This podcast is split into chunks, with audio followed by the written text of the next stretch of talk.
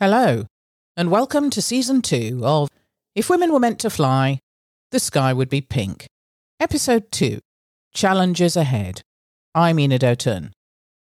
In this episode, I prepare for two months in the US to obtain my airline transport pilot's license. I experience an interesting medical issue that I could only laugh at years later, and political upheaval rocks the country.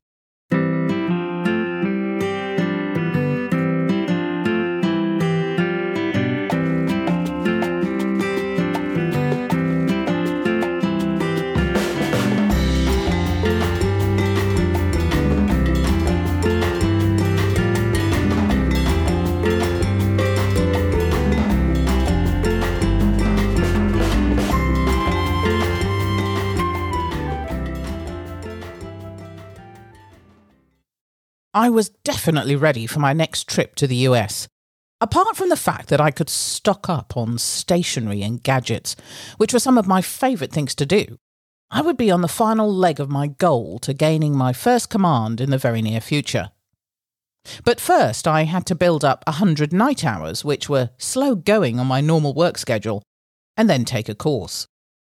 For this, Bristow's would be sending me to Houston, Texas. First stop, would be Port Arthur, where I would join a local flying school and build the 80 or so hours that I needed at night. I would then proceed back to Houston to complete my ATPL course on the Beechcraft Duchess, a twin engine piston, which I thought very majestic. I was about six weeks away from my trip and busy as usual. The Lagos Flying Club was taking up a lot of my time at the weekend as people realised that we had a fully functioning flying school available again.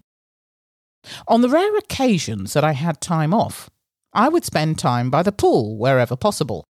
I wasn't a particularly big swimmer, but I did enjoy the solitude to be had when invested in the latest Russian classical novel, reclined on a sun lounger, with the occasional foray to the pool's edge to hang my legs over the side. Yes, I, I would even get my legs out and into shorts, which was a very rare thing indeed, considering I lived in uniform seven days a week. About a week after this, I started to itch rather severely on the back of my thighs.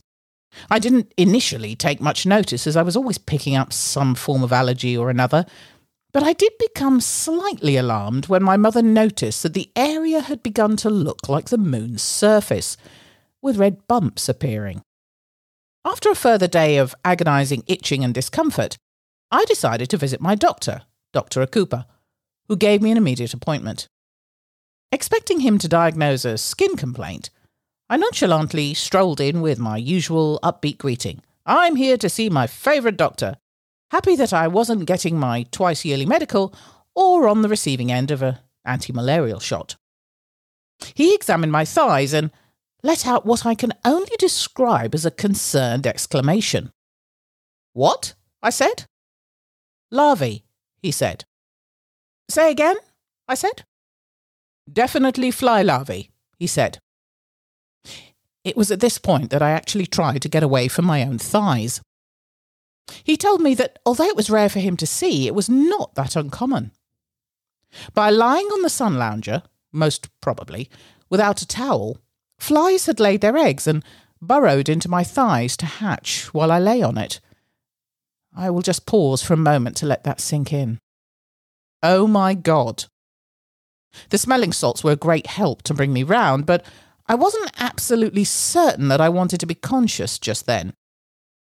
I yelped, cried, and then tried to maintain some composure as he explained that the best way to bring the little buggers to the surface, to extract them, was to fill the entry points, which were now open holes, with oil to starve them of oxygen.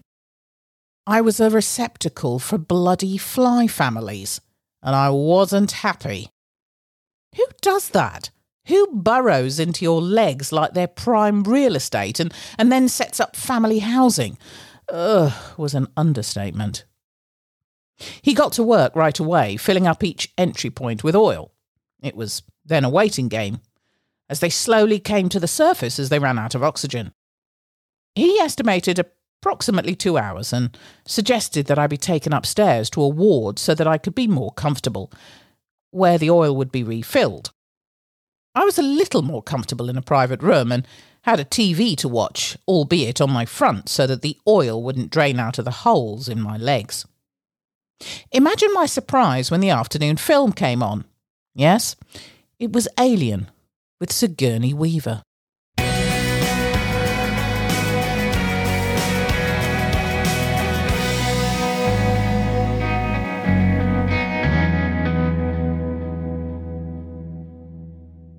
In all, I had five entry points across both my thighs. My doctor carefully extracted the fat worm like larvae that had taken up residence in my body from each of the oil filled holes and placed them carefully and still alive in a kidney dish. My stomach contents then joined them. I was signed off work for a week while my thighs were treated with copious quantities of antibiotic powder and healed. And when I was finally allowed back to work, several of my colleagues made sure that my aircraft seat was covered with a gaily decorated beach towel, just to make me feel better. Some loungers and my legs would never meet again. Well, not without an added bulletproof barrier. Creepy crawlies were abundant in my flat, as they were everywhere in Lagos, from cockroaches to ants, flies, and rats. The rats took up residence outside, in and around large gutters designed to be free flowing, covered and cleaned regularly. Flies and cockroaches were regularly treated to raid baths within a residence. The raid bath was the highly toxic fly spray of the day, with a powerful slogan which stated the obvious Raid kills flies dead. I wasn't really sure what else you could be except dead if you'd been killed. But anyway. Looking back at that time, we didn't have any of the safeguards in place to ensure humans were protected from toxins. Raid as a fly spray was probably suited more to open chemical warfare, as the moment you emptied a can into the room, you had to retreat to avoid being overcome by the noxious fumes. Even several hours later, when it was supposedly safe to enter, you were met with a film of wetness over every surface, and the feeling that your lungs had been physically assaulted. Now, cockroaches were my mortal enemies. Not least because they were the size of a small rat. Well, at least it seemed that way to me. Them and their huge antenna and the, the way they scurried across work surfaces and sometimes you. These buggers would get the whole can of raid treatment from me. I wasn't willing to take a shoe to them because it was touch and go as to whether they would resurrect from the squashed mess under your shoe and then they'd really hate you. Also, the crunch as they succumbed to your superior weight was equally disturbing. How any of us survived the 80s toxic, creepy, crawly onslaught was a mystery to me. Throughout Nigeria's history, there has been upheaval, as there has been in every country around the world. Unfortunately, we went through a period of government instability after independence in 1960, which often took the form of a coup Democratically elected governments were overthrown by the military, who thought that their way of governance was the way forward. Often it just led to further coup attempts by elements in the military who wanted a slice of the action. But caught up in this melee were the people. Sometimes coups were instigated quietly, and you almost didn't realize it had happened until the local radio and TV stations had been taken over and announcements made. At other times, it was more obvious, and the consequences to the general population, caught unawares, was catastrophic. I lived through a number of them, and it always felt the same, like someone had pulled the rug out from under your feet. The instability and apprehension were palpable. Sometimes it would pass off without bloodshed, and sometimes there would be so much carnage. People would disappear, caught up either intentionally or unintentionally in the melee. I have witnessed on more than one occasion the brutality of just such an event. It was heartbreaking to see, and even more so when things that should not happen happened right in front of you. Because I always travelled to work in uniform, when situations erupted around you like this, you were unsure if your uniform would be a protector or a target, depending on who you ran into first. Protesters of the day liked solidarity to be shown by showing of palm fronds or something green and similar. Whilst, should this be displayed as you approached a military or police checkpoint, it would probably not end well.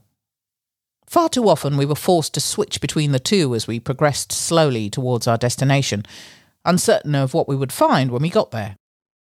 I witnessed some atrocities that to this day I feel unable to speak about, and I wasn't the only one. It was self preservation for the most part, no matter how you truly felt inside. Often we would arrive at the airport, uncertain if flights were allowed to depart and under what conditions.